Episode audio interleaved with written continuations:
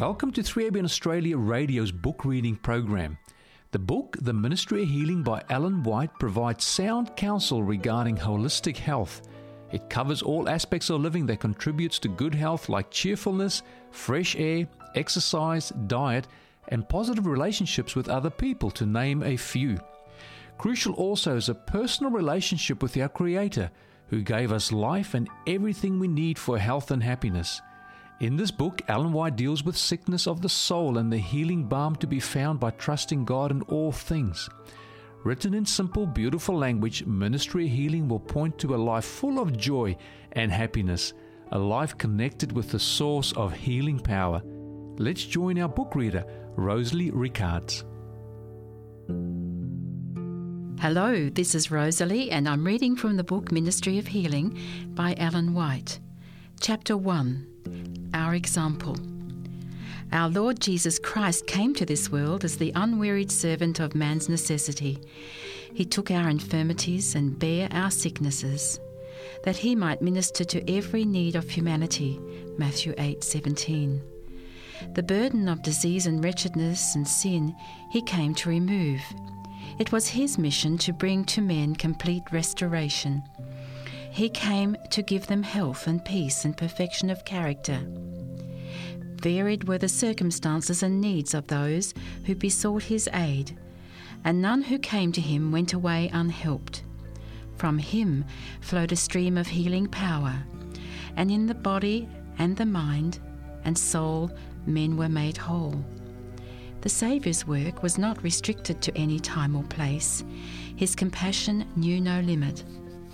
On so large a scale did he conduct his work of healing and teaching that there was no building in Palestine large enough to receive the multitudes that thronged to him.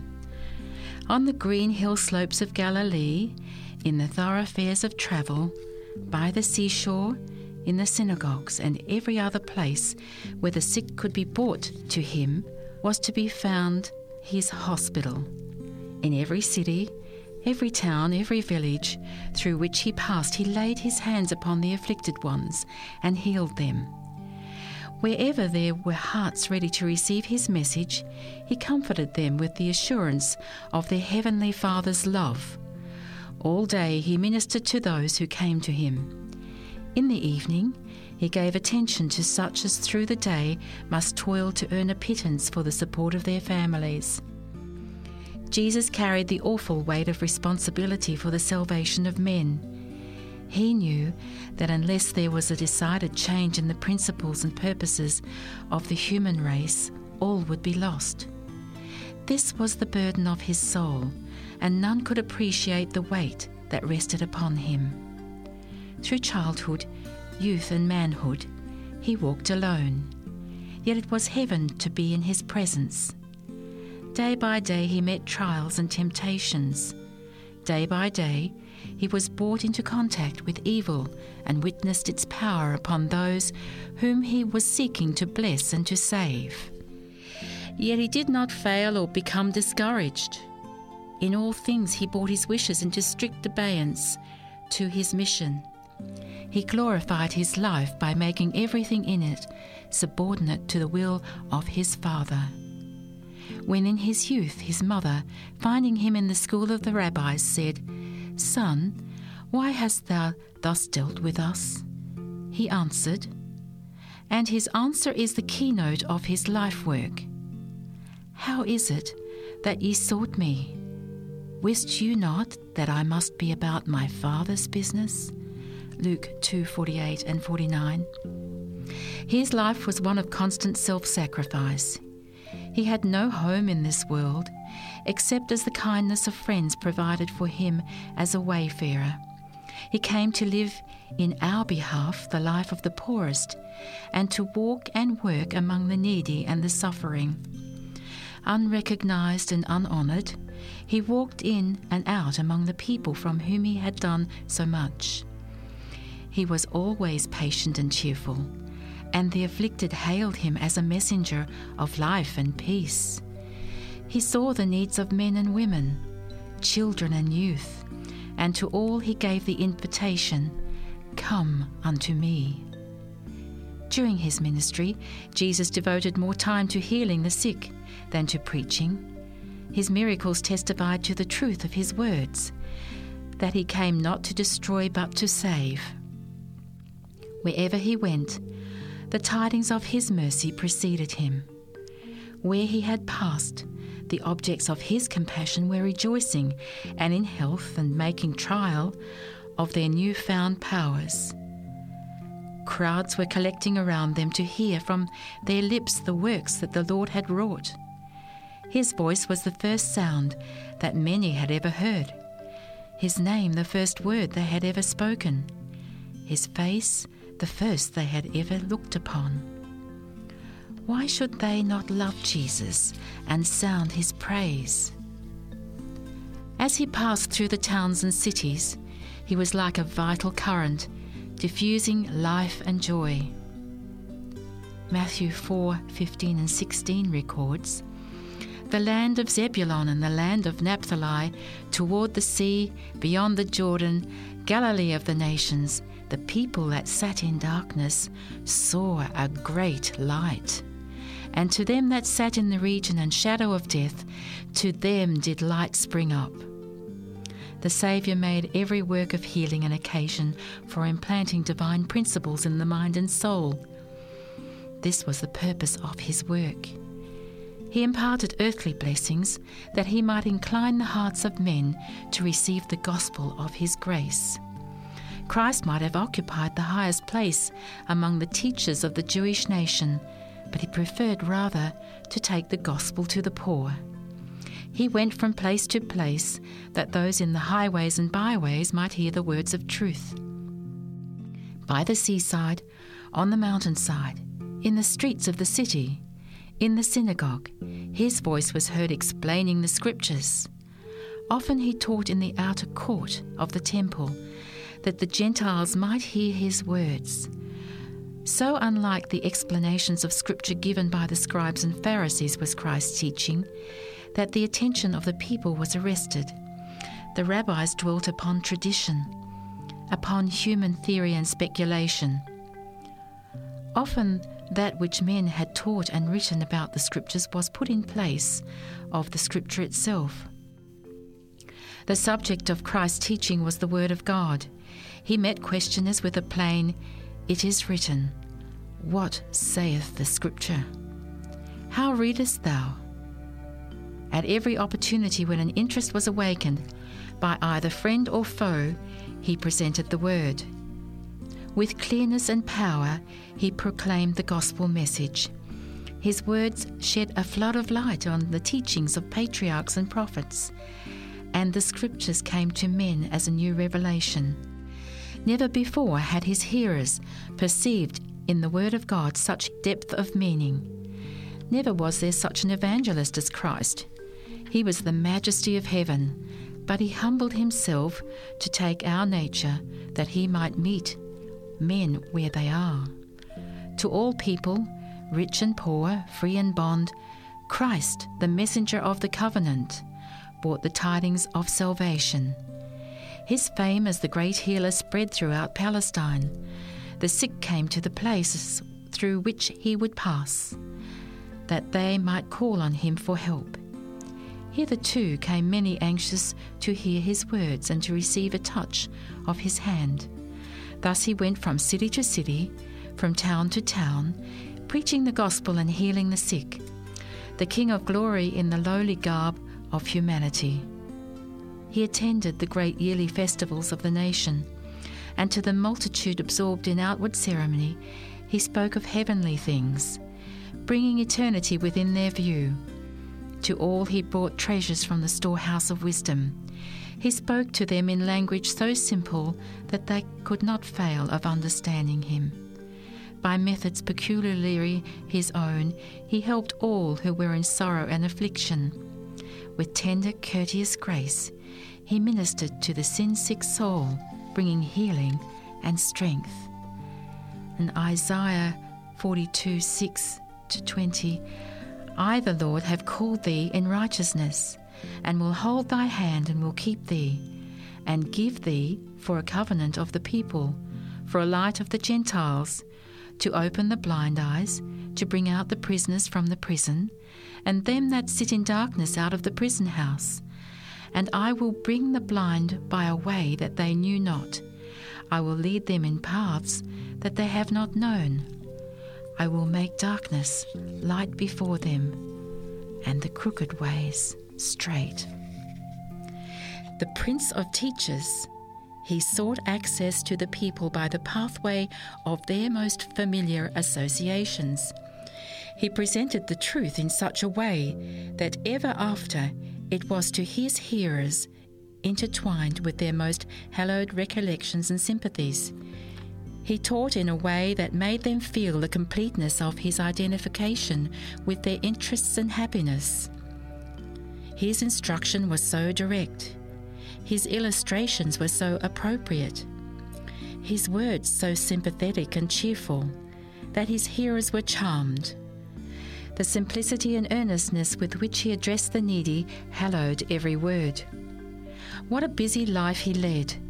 Day by day, he might have been seen entering the humble abodes of want and sorrow, speaking hope to the downcast and peace to the distressed.